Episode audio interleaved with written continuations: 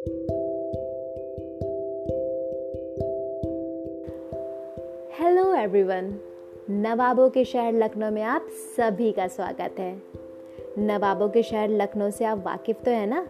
यहाँ की तहजीब और तमीज़ के बारे में सभी जानते हैं। यहाँ पे चिकन पहना भी जाता है और खाया भी जाता है।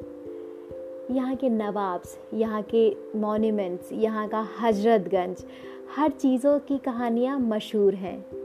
इन्हीं सब कहानियों से दूर हट के आज मैं आपको लेके जाऊँगी एक छोटी सी प्यारी सी लव स्टोरी के बारे में।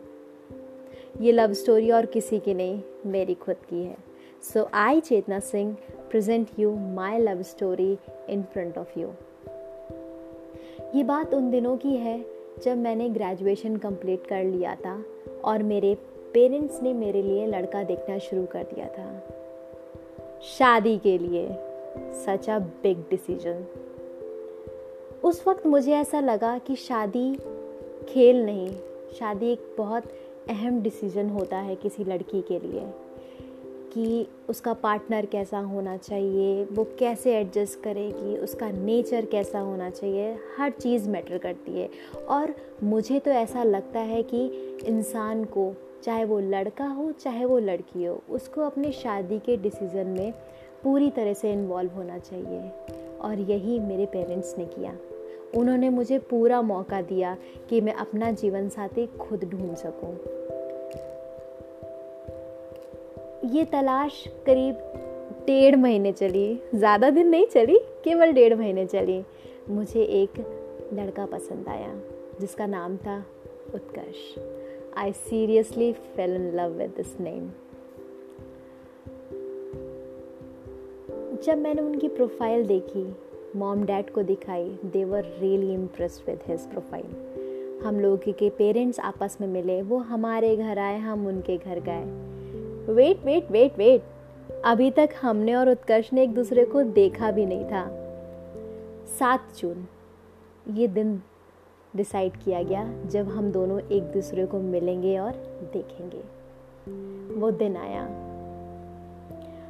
जब वो होटल में आ रहे थे मेरे को देखने आई वॉज़ लाइक धक धक धक धक धक धक। बहुत तेज़ हो रहा था। नर्वसनेस हाई पिक पे थी। लेकिन जैसे ही मैंने उनकी पहली झलक देखी, एक अलग सा कनेक्शन सा हुआ। He was so handsome he was so cute उनकी स्माइल उनकी आँखें, उनकी आँखों में एक चमक थी। एक प्योरिटी थी, एक मासूमियत थी। जब हम लोग आमने सामने बैठे, हम लोगों की कई बार आँखें भी क्लैश रही एंड सीरियसली वो इतना ऑकवर्ड मोमेंट होता है ना, कि लगता है ना आपको कि आप कहाँ छुप जाओ। वो सीरियसली बहुत ऑकवर्ड मोमेंट होता है एक अरेंज मैरिज में। तो हम लोगों की बात हुई, सब कुछ हुआ, खाना पीना खाया। हमारे पेरेंट्स ने हमें कहा कि जाओ थोड़ा सा बात करो। वी वर लाइक सीरियसली हमें जाना चाहिए? पर हम लोगों ने हिम्मत जुटाई, हम लोग गए। And you will not imagine आप लोग इमेजिन नहीं कर पाओगे, आप लोग बिल्कुल भी नहीं सोच पाओगे। हम लोगों ने 45 मिनट्स बात की। सीरियसली 45 मिनट्स बात की। हम लोग की बातें चलती ही जा रही थी, चलती ही जा रही थी। यहाँ की बातें, वहाँ की बातें, ख़त्म होने का नाम ही नहीं दे रही थी। तब तक कि रिंग बजा, ट्रिंग ट्रिंग। Not that traditional one normal C phone आया उनके पापा का कि बेटा, कहाँ हो तुम सब लोग? वी वर लाइक हाँ आ रहे हैं। जब हम लोग वहाँ पहुँचे, उनके पेरेंट ने कहा, कहीं निकल तो नहीं गए थे तुम लोग लखनऊ दर्शन करने के लिए? हम लोगों को समय इतना ऑकवर्ड लगा था कि शायद हम लोगों ने बहुत ज़्यादा टाइम ले लिया है। लेकिन अच्छा ही हुआ, वो समय इतना प्रेशियस था ना, उस समय में सब कुछ पता चल गया था उनके बारे में कि वो कैसे हैं। एंड मैं पूरी तरह से सेटिस्फाइड थी कि यस यही है वो बंदा। मैंने उसी रात अपने पेरेंट्स को बताया कि he will definitely say yes I know अगला दिन जब आया, उनकी फ़्लाइट थी वापस जाने की, हम लोगों ने नंबर एक्सचेंज किए। एंड आपको बताऊँ नंबर किसने मांगा? गेस वॉट नंबर मैंने मांगा था।